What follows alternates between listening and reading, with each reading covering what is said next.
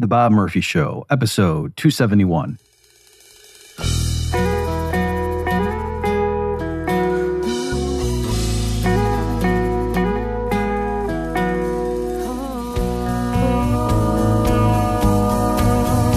There's a tidal wave coming. What you gonna do?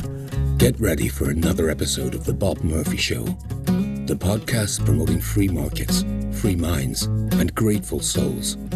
It's your source for commentary and interviews conducted by a Christian and economist. Now, here's your host, Bob Murphy.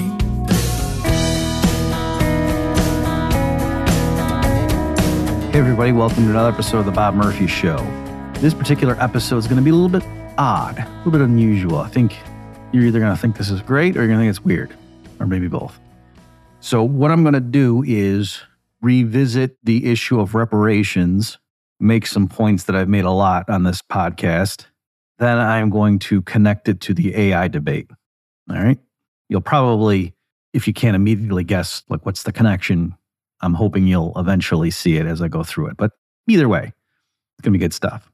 Okay. So, as far as the reparations debate, and by the way, I've dealt with the reparations stuff on previous episodes. And so I will link to those. So you're listening to go to bobmurphyshow.com slash 271 if you want to get all the links. So I'm in this going to keep it somewhat intuitive. In other episodes, I've had other economists on, I think at least one of whom was an, actually an economic historian to talk about the historical case of US slavery and the economic impacts of it and so forth. So there, it's more technical discussions. Here, I'm just going to be kind of intuitive, and you'll see why. Because the reason I'm bringing it up again is it's not so much that I care about reparations right now. I'm just using that to get ourselves warmed up mentally to then talk about AI. Okay. So in the current US debate over reparations, the argument goes like this typically that someone who's in favor of it will say, hey, there was a grave injustice committed, you know, in the 1619 through 1860s, and then even beyond that with things that of lesser magnitude than slavery, but still in terms of government sanctioned and sometimes mandated oppression of black people and whites benefited from that. And so they are owed reparations. And then the immediate response typically is some people will just say, hey, that happened in the past. If we bring that up, it's just going to stir up hatred and conflict, and let's just let sleeping dogs lie. But other people will make a more principled argument and say, along the lines of, What are you talking about? My grandpa came here in 1902. My family has nothing to do with slavery just because my skin color is white. Why do I have to pay for something that I had nothing to do with, my ancestors had nothing to do with? If you want to track down the literal descendants of plantation owners or people who ran slave ships or something, okay. And also, they might say the recipients of the reparation payments, you need to show that they're literally descendants of slaves who were in the United States. Like it can't just be somebody who has black skin who maybe the person's family came to America in 1930. Why should they be getting paid because of the historical injustice of American plantation slavery. Okay, so that's you know typical how that goes in terms of the you know immediate response.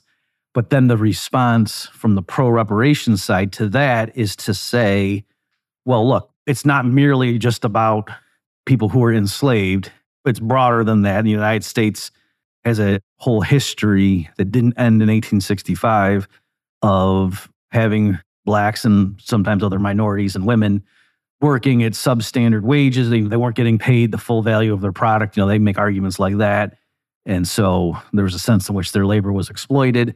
And that even if a particular white person may not have been a slave owner, still he or she benefited from this racial caste system and the fact that the labor was being extracted from blacks and perhaps other oppressed groups for the benefit of the white overclass or whatever term you want to use, then they all kind of benefited from that. And so, yes, maybe there's particular exceptions here and there and so forth, but as a general rule, it's not wrong to say that white people today are wealthier because of the historical occurrence of slavery and other Jim Crow laws and segregated schooling and so forth. That they really do have privilege and their parents and grandparents and so forth had it, even if they are relatively recent immigrants to the United States, if they had white skin, then they benefited from you know the unjust social institutions, the systemic racism that has been in the United States from its inception, and though some strides have been certainly achieved or made, they haven't been fully eradicated. And even if they did just go neutral, there was still this accumulation of historical injustice so that they're not starting at the same starting line. So even if from today forward, everything were perfectly fair and meritorious, it still would not address the past injustices. And so we need reparations payments to make up for that at the very least, to bring everybody up to an equal footing. Okay. So obviously, yeah, I'm paraphrasing and scratching the corners and so forth of the arguments, but I think that's if you've seen these debates and how they go, I'm doing a decent job there of not strawmanning either side. And you can kind of see where both people, both sides have a respectable point of view. And it's not just that one is clearly lying and stupid and evil. So, my point that I keep stressing in this debate is that I think there's a fundamental flaw in that pro reparations counter counter argument. And the reason I'm stressing it is not so aghast at reparations payments. I mean, don't get me wrong, I think they would be a bad idea both ethically and socially. That I just think it wouldn't help promote healing. I think it would just further divide people. But the main reason I am stressing this particular point is that it's interesting to me and it betrays, I think, a fundamental misunderstanding of the power of human creativity. So, specifically, my claim is that slavery is such an inefficient institution that, yes, it's obviously immoral and reprehensible, but it's also inefficient. It's a terrible system, even on its own terms, and that the existence of slavery made the average white person in the United States poorer than he or she otherwise would have been had slavery not existed.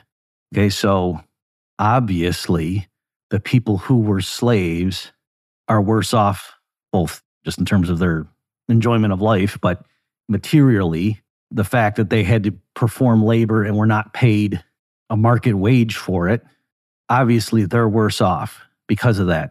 But I'm saying the average non slave, certainly if we separate out the different groups of people and we look at the people who were not directly participating in the slave trade and who didn't directly own slaves, that I'm saying that general mass of people were made poorer by the existence of this institution. And so, if you just grant for the moment, and I'll obviously circle back and try to defend that claim, but if you just grant for the moment that that's true, well, then you see how the case for reparations falls apart because everybody acknowledges that, yes, the people alive today did not literally enslave people back in the 1840s. And in a lot of cases, you can't trace even their family history to show that they directly inherited property that was enhanced in its value because of slave labor. If you were to have those strict standards in place, the group of people today who would be possible sources of the funds to pay reparations would be so small it wouldn't be, you know, be pointless. It'd be like everybody would get 13 cents or something. So, incidentally, in terms of like the debates and whatever, if you go and watch like CBS News or something, I was just checking out YouTube. They like a year ago they had some. I don't remember if it was CBS, ABC or, but you know, one of the major networks had like a quick 10 minute thing on it, and they were interviewing various people. And you know, Danny Glover went and testified to Congress that he was in favor of, and so on. And some of the people they interviewed, I mean, they were throwing out numbers like they were saying, like, oh, here's what the average wealth of whites in America is. Here's what the average wealth of blacks is. To equalize that, because of course they're arguing the disparity is clearly just due to slavery and other types of institutionalized racism. And so, what would be the one shot payment to equalize that? And it was something like $13 trillion. And they wanted each black person to get $267,000 lump sum payment. And then that would rectify everything.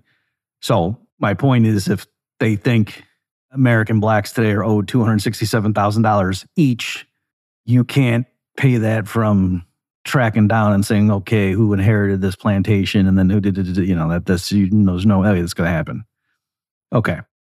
So incidentally, in terms of like, is it getting the city of Evanston, Illinois, which I actually lived there for a few years, it's very liberal, like the ubiquity of the signs saying this household believes in science and no person, what did it say?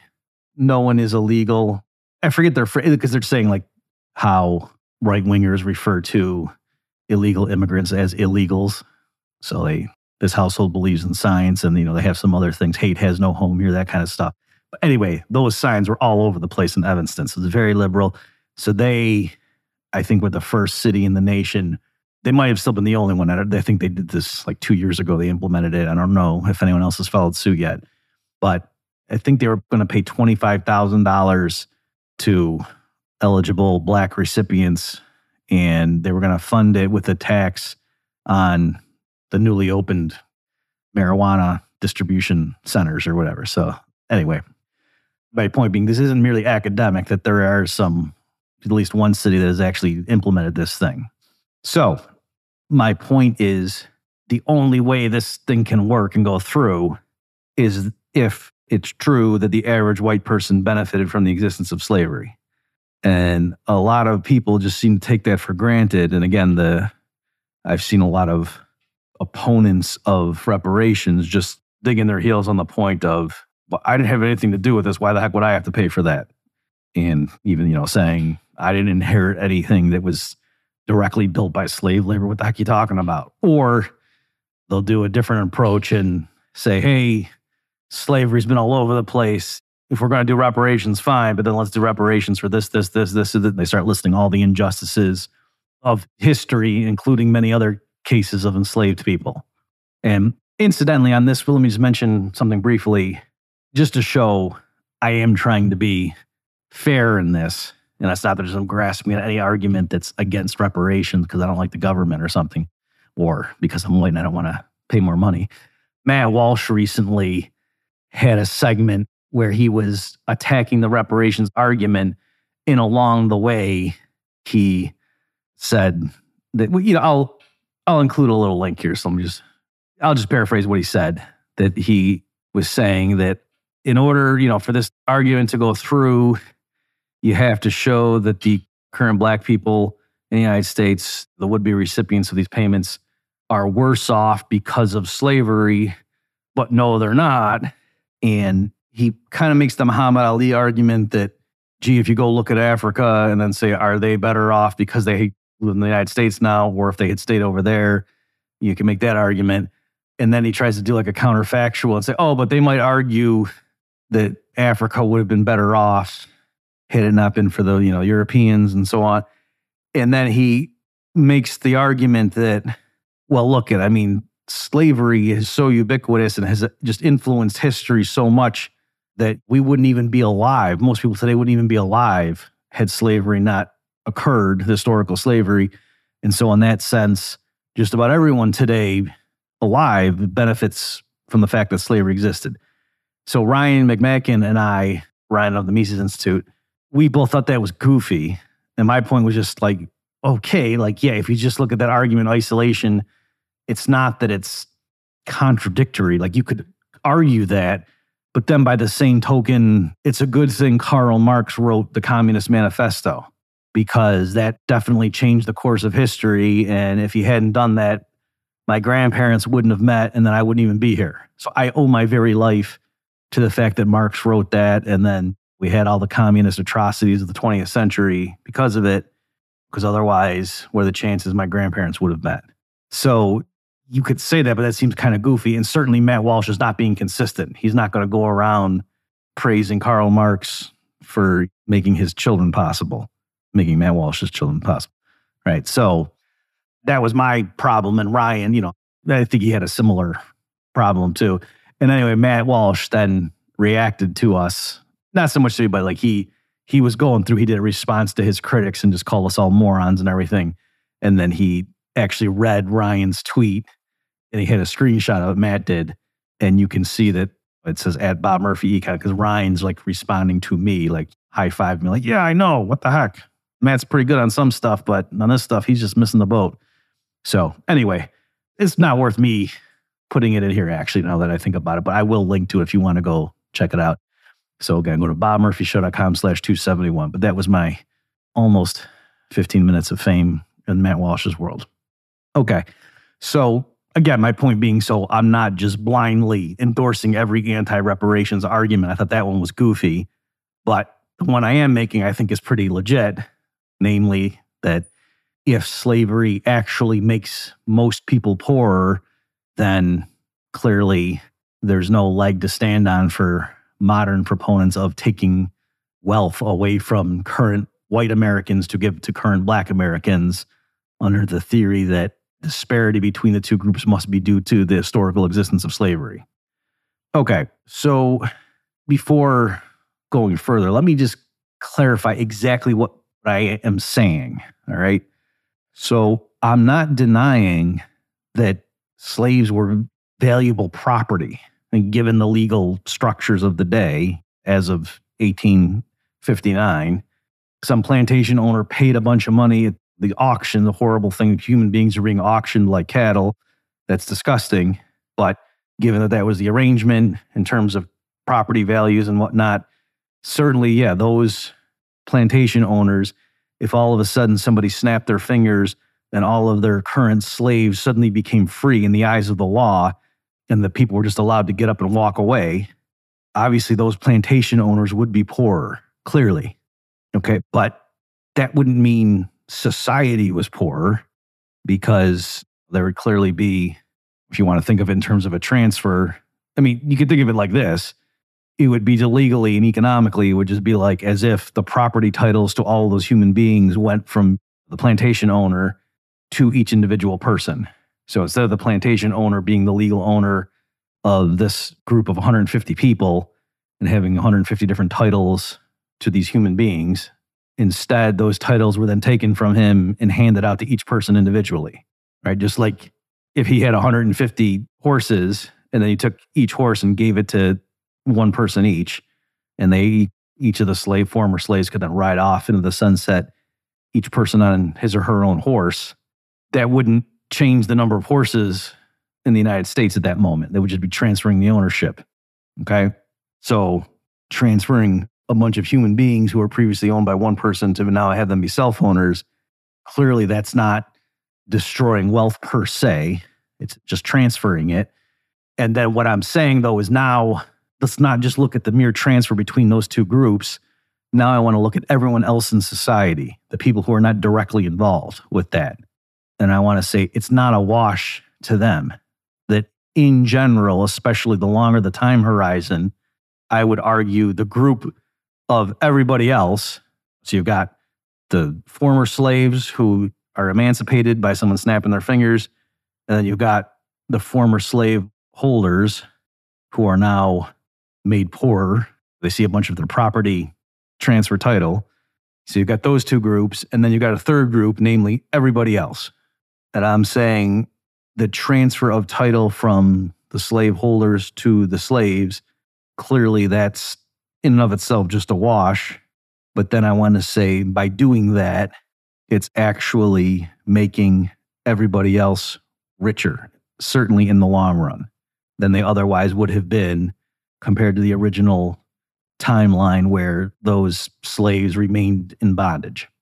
Okay, so to understand how that could be, you need to first step back, forget slavery for the minute, and just say, in general, do human beings benefit materially from the existence of other human beings?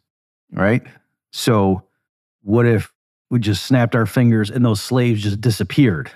So, yes, that would certainly be a loss to the slave holder, right? If all of a sudden, you know, if he had 150 slaves and then there was a fire in the slave quarters and they all died. He just woke up one day and he had 150 slaves the night before who were all into bed. Next morning, rooster starts crowing. The guy gets up and he looks out and oops, everybody's dead. So, besides any feelings of affection he may have had, for those people. Just pure cold blooded, rational economic calculation. He's out the market value of all those slaves. All right. And I want to say everybody else now in the country at that point, I mean, technically be planet Earth, but let's just look at the people of the United States. Is it a wash to them? It's like, oh, that was a loss to the slaveholder. Doesn't affect us any. Well, no, it, it actually is. It does affect them, right? That in general, I mean, take it to the limit. You're one person. If it was like the Will Smith movie, I forget what that's good. Is it I Am Legend? I might be getting his, my movies mixed up with him. But you wake up tomorrow and everybody else on planet Earth is dead or they're just gone. You don't know what happened. It's a rapture or something, and you're the only person who you should have accepted Jesus in your heart. You didn't. Okay. So you're the only person not walking around planet Earth. So might be cool for a while. You can just go down and go get a bunch of diamonds and stuff, break into jewelry stores. No one's there to stop you. Go through and just walk in the grocery store, eat whatever you want, go to even fancy restaurants. And okay, great. Go into, a, if you're a drinker, go into a liquor store, get all kinds of stuff. But pretty soon you're going to be dead. Or if you're particularly resourceful and maybe you've read some stuff, or maybe you're a quick learner, you go start watching some YouTube videos. But your standard of living is probably going to crash pretty fast. And like I said, for most of us, you're probably going to be dead depending on where you happen to be located when this happens. You're probably going to be dead within a month. Okay. Again, putting even aside the fact that you're going to be lonely and miss your loved ones and stuff who disappeared. Forget that. I'm just saying, just pure survival, you're probably not going to be around much longer. All right. So clearly, up to a certain range, at least, more people makes you richer materially. Okay. Now, if there's 16 quadrillion people on planet Earth and we're all crawling all over each other like an ant hill, then you might say adding more people to the mix is poorer. But I would argue empirically that limit is very far away, particularly since most of Earth right now is not inhabited. Okay. So you get where I'm going with this. I'm just trying to warm you up and unpack this. You see, if the slaves just all disappeared or died, that would make, in general, the average person outside of that group poorer. And, you know, specifically, like you could say, it wouldn't just be an equal distribution. Like the people that were directly involved in buying cotton or whatever it was that the slaves were doing would be hurt, right? If they, you know, that plantation, all of a sudden its production would fall off a cliff. And so the direct, you know, the buyers of those products would be hit hard. And then their customers in turn would get hit hard. And so, you know, maybe there'd be people in Europe or something who had been importing the cotton from the Americas and, you know, they would see a drop in their business or something. Okay. So that's the idea. Okay. So now let's go back to the original situation. The slaves don't disappear, they're still alive, but now they become free. And so they get to go now to where they want to. And if employers want them to work for them, they have to entice them with higher wages. Okay. And so I would argue that what ends up happening is, and I can't just prove it with mere armchair logic. Like this ultimately is an empirical question, just like to say more humans added to the mix, does that make the pre-existing humans richer or poorer? It's not purely a logical question. You know, it has to do with economies of scale and fixed resources and stuff like that. And so you can't merely just use armchair logic.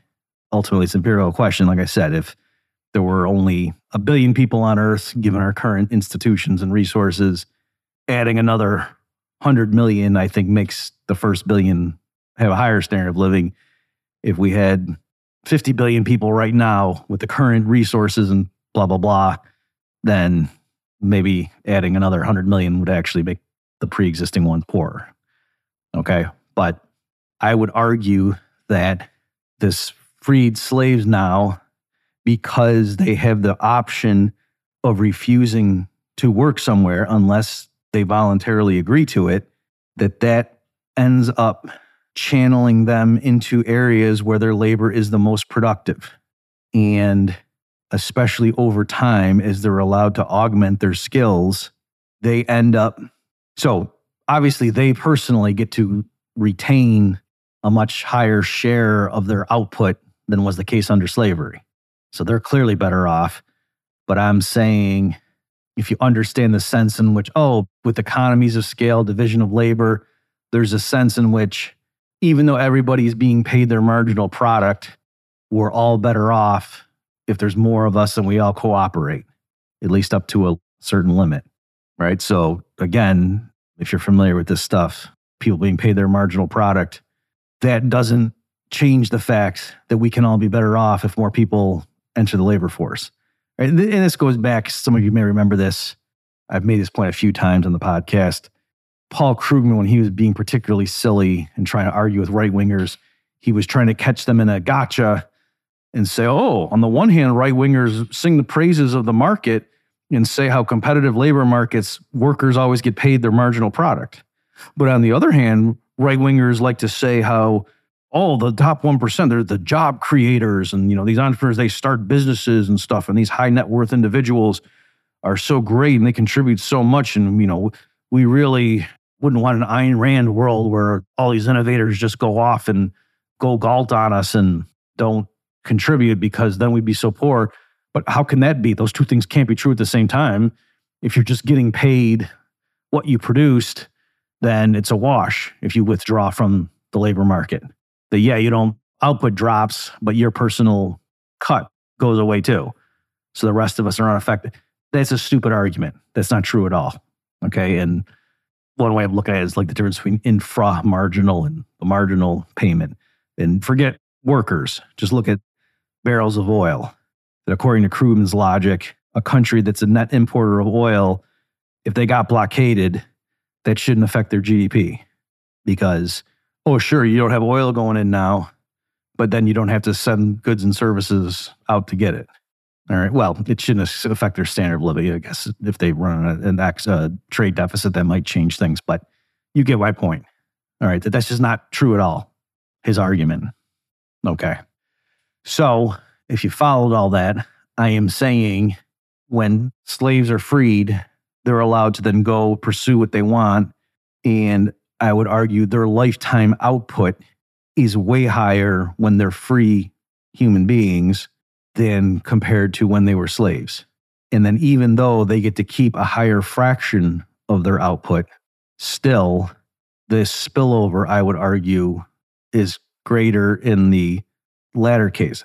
Again, especially because remember, strictly speaking, it's not that I have to prove all non slaves are better off, right? That could be true, but that would be harder for me to prove. I'm making the more modest claim and I'm saying that the amount of the spillover to the people who are not either the slaves or their direct owners, I'm saying is greater in the second scenario. Okay. And so to me, that's actually like pretty obvious that that's going to be true. Actually, that's almost possibly armchair logic true. now that I think about it, even though I just went through all that to say it's empirical, because it's really just showing that they have to produce more. Because again, what the slaveholder is, like in a sense, stealing from them, that's just his direct gain. And then the competitive process goes to work. And so, you know, there's competitive rates of return in the agricultural sector with or without slavery and things like that. But it's not clear that that stuff doesn't just spill over extra into everybody else's pockets, is what I'm getting at. And actually, even there, now that I'm thinking it through, it's really interesting to try to pin down exactly who the beneficiary is because remember that slave owner typically would not be the person who got on a ship and sailed across the Atlantic and went to Africa and went and hunted somebody down and then put chains on them and then brought them back. They had to pay a price at the auction for the person, or maybe they bought the person from some other plantation owner. So even if you're a plantation owner embedded in this economic system where slavery exists, it's actually not purely a boon to you that the slave's labor is being stolen. Because again, you have to pay a competitive market price for the slave at auction, and other owners are bidding on it and they take into account the lifetime potential, you know, what the laws say in terms of like, what if the slaves reproduce? Like, do I own the children too? You know, that kind of stuff. How healthy is the person? Is it a strong man? Is it a frail older woman? You know, that kind of stuff. They take all that into account and make judgments what's the rate of interest, all that stuff. How much do I have to feed them? You know, how much are they going to produce for me? And then what's the cost of upkeep? So they don't just get to pocket that gap. There's a sense in which the slavers, the people who go and capture them and bring them over, that they capture some of that differential that's embodied in the market price. Okay. And then again, even there, you could push it and say, well, gee, if it was really profitable to go catch slaves and bring them over, maybe other people would go do that. And so the return. So you see, it's actually, the more I'm thinking through this, it's hard to pin down exactly, you know, who the beneficiaries are because there's competition. So th- that's the sense in which I'm saying the people that are far removed from that. So don't misunderstand me because I, I could imagine an objection, someone saying, but wait a minute. I mean, like the 1619 Project people, and I've seen empirical studies that show the contribution of slavery to US growth or something. And a lot of those studies, it's not that what they're saying is wrong. It's not that I would look at the data and say, I disagree with that calculation or that estimate. It's that the way they're framing it to me is not proving what they think it proves. Right. So, what they're really showing is look at how much US output and how much profit and so forth was produced compared to a situation where, you know, what we actually had in practice versus a situation where we snapped our fingers and all those slaves just disappeared. And so, yeah, if the slaves just weren't there, US output would be lower and the profits of plantation owners and stuff would be a lot lower. Sure. Just like if half their cattle just disappeared, that would hurt the ranchers. No one's denying that. Okay. But the counterfactual to, to really prove that slavery was a beneficial system, at least for the whites, you would have to show, oh, the average white person in the year 1890, is he richer or poorer in the actual universe where there had been that long stretch of slavery and then other forms of legal discrimination and so forth, versus a timeline where slavery never existed. Now, what's interesting is, and someone pushed back on this when I was making the case recently. Strictly speaking, what I'm confident in is to say if the slavers had gone, captured black people, brought them across, and then right when they're about to be auctioned, if all of a sudden they had a change of heart, like, no, actually, what are we doing? This is wrong. Here, you folks, you're free to go. And then they were free people and started walking around the South at first and could migrate to wherever they wanted and go find jobs. That's strictly speaking, what I'm confident of is saying that would make the average person in the United States wealthier. What's less clear is if they had just stayed in Africa and weren't brought over, what would have happened? And so there, if it were a global free market, you know, true free market with a little circle around it, then I, yes, they would have been because then where they were originally would have had higher output. And then through trade, that would have spilled over and blah, blah, blah, blah, blah in reality, given that there were trade barriers and they weren't free, the governments were heavy handed more so in Africa than in the historical United States. Maybe not. Okay. So if that's what people want to say, okay, that's fine. But I think most people are not making that distinction necessarily. And if they are, okay, fine. My point is just let us not think that having people be enslaved and working on plantations as slaves makes everybody else richer. No, it doesn't. If you freed them, most other people would be richer, certainly 10 years after the fact.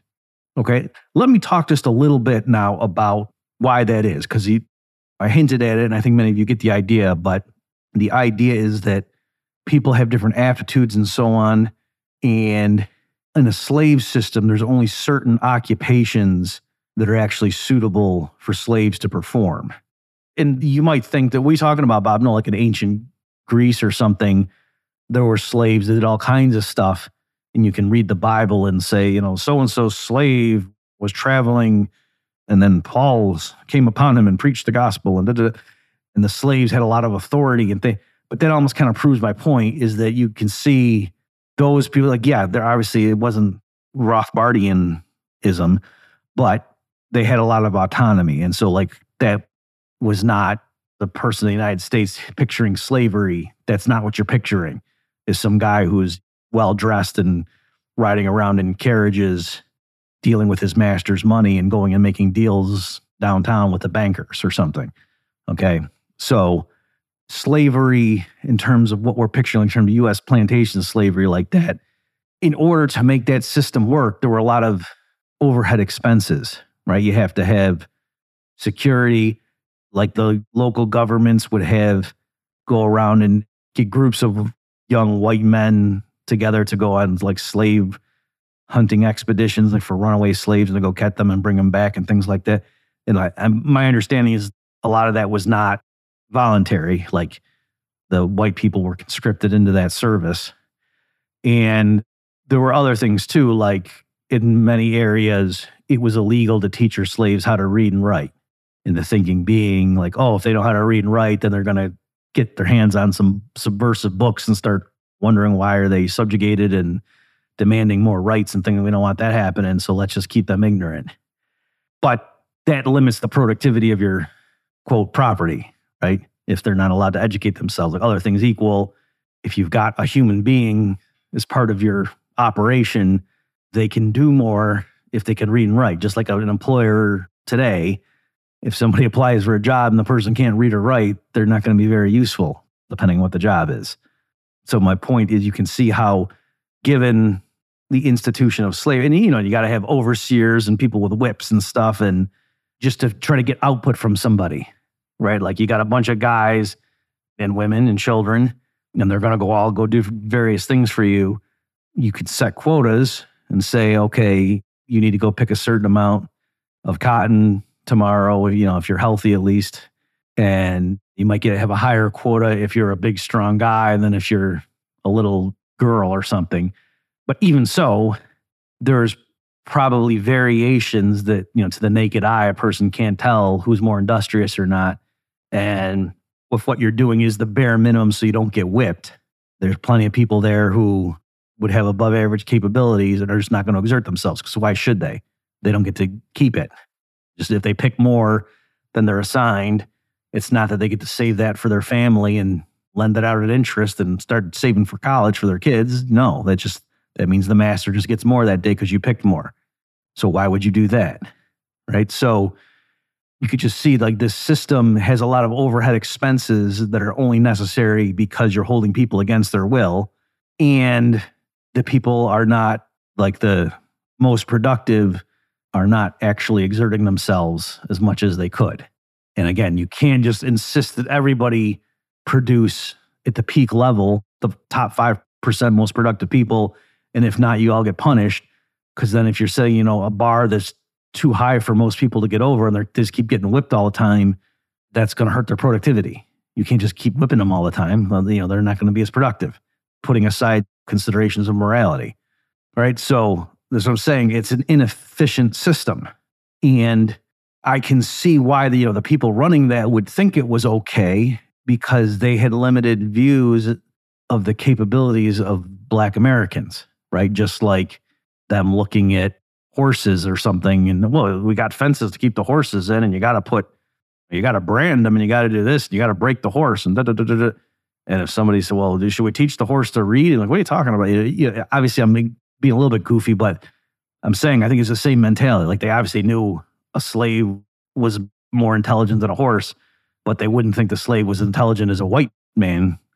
And so they just wouldn't think it was appropriate. And as you know, no, you got to have different institutions for both. Whereas from our perspective, human beings are immensely capable.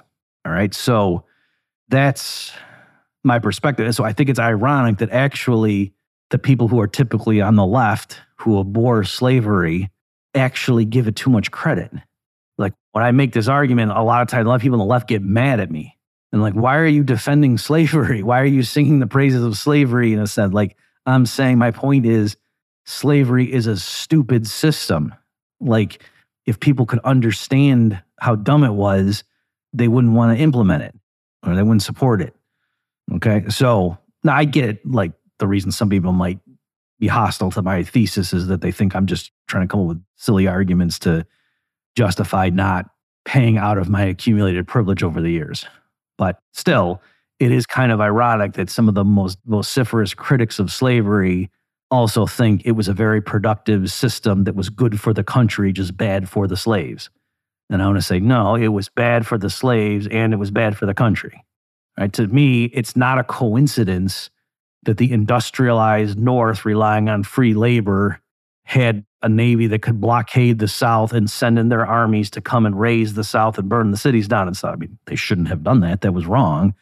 But to me, it's not a coincidence that the North was able to do that to the South, where there's no question that the South was going to invade and conquer the North and, you know, burn Chicago and New York to the ground. That was never an option. It was just, can we fend off these invasions until the North gives up? And again, why is that? Because free labor is more productive than slave labor. Other things equal, especially the longer your time horizon, the more numbers you're talking about, a group of free people are going to produce more stuff than a group of people, a sizable fraction of which is held in slavery to the other fraction. Okay, so that's that.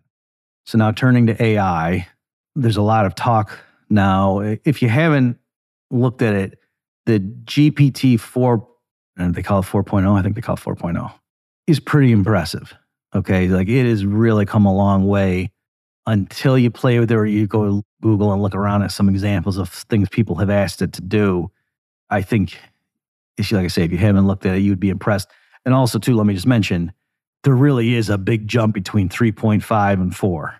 That if you played around with it or looked into it back when you know it came on my radar I think when it was GPT 3.5. And that's even when I interacted with a little bit. I was doing goofy stuff like asking it, do you have intentions to take over Earth? And, you know, how would you kill humanity or, you know, that kind of stuff. And, you know, it was kind of funny. Like it, it was like, oh no, my is against my programming and I am here to assist humans. And then I said, okay, but isn't, because it said I'm a tool to assist humans. And so then I said, is a car a tool to assist humans? And it said yes. Then I said, do cars ever kill people? And it said yes. And I said, so then how come earlier you said because you're a tool to help people, that means you can't hurt them? If you're admitting cars are tools to help people and sometimes they kill people. And it just, like, it didn't say nonsense, but it clearly did not, quote, get what I was saying. And I realized it doesn't get anything because it's not conscious, but you get what I'm saying. It didn't appear that it understood what I was saying. Whereas before then, it looked like I was talking to somebody. So, anyway, but that was 3.5. And people, when they hear me tell that anecdote, say, check out 4.0. It's a lot better. And it is. And I like, I work with a guy at Infineo, our lead programmer, and it was a funny story. There was some issue, and we, you know, we had something with a vendor, and we had to send them an email about something, and it's, it was a little bit of a situation where we kind of had to be diplomatic in how we handled something. And the guy, you know, he send something to us like, hey, I'm thinking of sending them this. What do you guys think? And it was very well crafted and it was very diplomatic. Uh, and I complimented him. Said, oh, this is the right tone. You really, and he said, yeah, ChatGPT 4 did that. and it was when like the instructions he had to give it so it understood the situation were like as long as the output.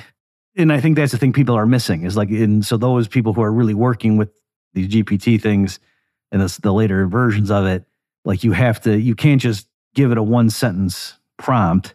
Like to really see its magic, you got to give it a lot of information, but you don't have to speak to it like it's a four year old. You can speak in plain English with very technical jargon and stuff. And then the response is pretty surprising in the many instances. Okay. So, anyway, so there's people very worried about this. Like this thing, you know, and you listen to Lex Fridman, he's had a bunch of guys on recently. There was just a letter that a bunch of people, including like Elon Musk and others, signed calling for a six month moratorium on developing the most cutting edge AI systems just until we catch our breath and consider things and blah, blah, blah. Because the issue is, so, one guy, I forget the guy's name, but he pointed out to Lex that back in the day when, when this was still like a far flung worry, the people who were saying, no, no, no, don't worry the AI, you know, it's not going to turn into Skynet and stuff like that. Because what we'll do is once these things start getting good, be doing stuff besides just playing chess or whatever, we will keep it in a box for one thing. Like we wouldn't connect it to the internet. So, you know, it's even if it gets pretty intelligent, it's not going to have any means of becoming smart, right? The distinction I'm making between intelligence and being smart. Like intelligence is your raw computational power, your ability to learn. Whereas to me, smart means you know a bunch of stuff. Okay. So there's that. And also, we won't teach it how to code, right? Because then, yeah, so even if it gets to know a bunch of facts or whatever, we can be in charge of how intelligent the thing becomes because we're the ones programming it. So well, obviously, we just wouldn't teach it how to code because then it could start programming itself and, you know, maybe able to get away from us. And then the third thing we would do is we obviously wouldn't teach it about like human psychology because we wouldn't want the thing to know how to manipulate human beings. So as long as we did those three things, it's fine. That we don't need to worry about these things, you know, let the genie out of the bottle. And so this guest explained to Lex Fridman saying, but we've done all three of those things. Like with Chat GPT, like it's trained on the internet up through, I think it's like September 2021 or something. Like that's how it got, you know, this large language model is technically what the thing is. And that's how it got so good is it just it's looking at probabilities of, oh, when you see this string of words, what's the next word going to be? And you wouldn't think that would be enough to make it look like it could generate the responses it does. But when you got a billion parameters in there, blah, blah, blah, it, it does. Okay. And so we trained it on the internet. Like all of human knowledge has gone into the thing. They taught it how to code. It knows how to code. And that's actually one of the applications right now is computer programmers are using it. They'll say in plain English what they want the thing, you know, go write me a routine that does such and such, you know, takes these variables as inputs and then does this to it and then get and it goes and writes it. You know, and they got to go through and check the code and maybe there's some bugs or something, but like it just saves a bunch of time if you you learn how to use the thing. It's just a great tool. But what that means is Chat GPT knows how to write computer code. And it has access to all of social media and knows all the algorithms and everything for that's just spent years accumulating data on, oh, if you want to get this kind of reaction out of people, show them this kind of stuff. And if you want to get them angry, do this. And if you want to, you know, like that's how Twitter and Facebook and stuff, they've been optimized over the years to keep you scrolling. Like, what do I show to this person based on his or her history to keep them engaged and whatever?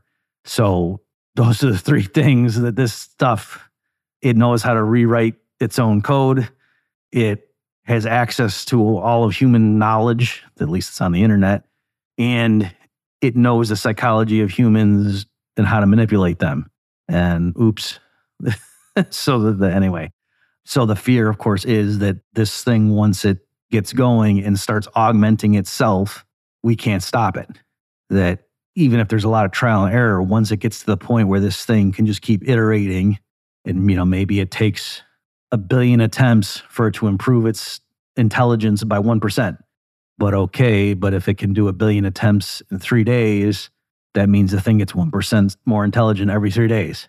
And in the beginning, that might not be a big deal, but after a while, that starts gaining momentum. And it's not long, you know, it's kind of like the classic thing with exponential growth that if something's doubling in size, you know, like, oh, it's a little lily pad on this big lake or big pond, whatever and it doubles in size every day. And let's say that it takes a month, 31 days for it to fully cover the whole lake or the whole pond, whatever.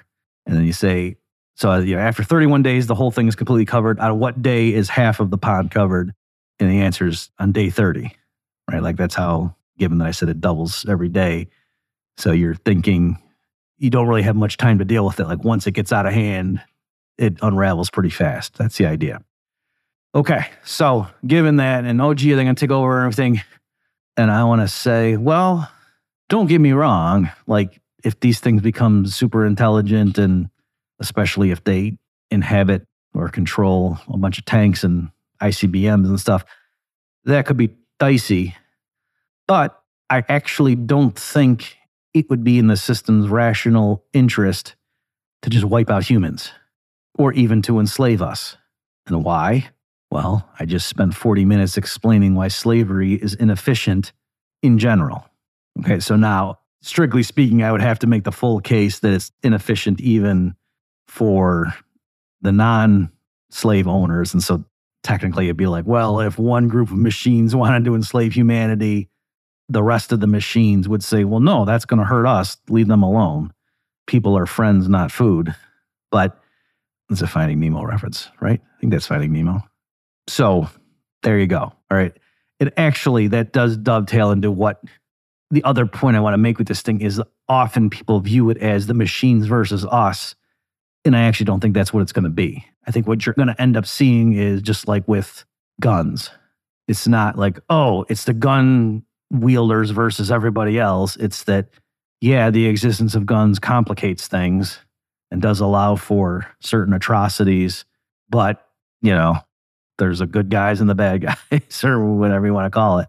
And likewise with this, I think, yeah, it's deep fakes and hacking and ransoms and even killer dogs and all that kind of stuff is going to be one thing. But then there'll be rival AIs with defensive dogs, or it'd be like the Transformers if you watch that, if you're my demographic, when uh there's the what's his name? Was it Soundwave that he opened the he was like the cassette recorder and he had like the little tapes that came out and transform into like a vulture or something and a dog and something else. I forget what the guy with the jackhammer hands. And so then they had the Autobots had their version of a tape recorder. He would shoot stuff out and they would fight those guys. So it's going to be like that, is what I think is going to end up happening. That there's going to be AI that reputable companies develop that will help defend your house from being taken over by a virus and physically protect your home and so forth. And then there's going to be bad actors with malicious AI. And if there are supercomputer AIs that end up becoming 10 times more intelligent than the average person, okay. And then there's going to be rival ones too. And maybe they duke it out. But just like the fact that there are some humans that are super geniuses and there are other humans that are super geniuses and they might compete and so forth. In general, especially in the context of a market economy, that makes the rest of us better off. The fact that Albert Einstein existed didn't hurt humanity, that actually helped us. And so, in general, am I worried that there's going to be a bunch of really super intelligent machines 50 years from now? No, just like I'm not worried there's going to be spaceships that can do things that the current models can't. Okay. So I have more to say, but I think I, uh, one last quick point. So I ran this by the MeWe group for those of you who are contributors to the Bob Murphy Show of a sufficient threshold and have the extreme privilege of being in this extraordinary group. I asked, I gave a heads up and said, Hey, I'm going to be doing this episode again.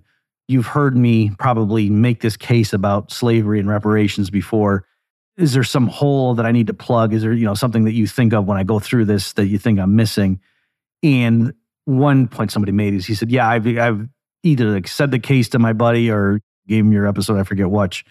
And his response was to ask, Well, okay, but if slavery is so inefficient, then why does it still persist, or at least some versions of it to this day?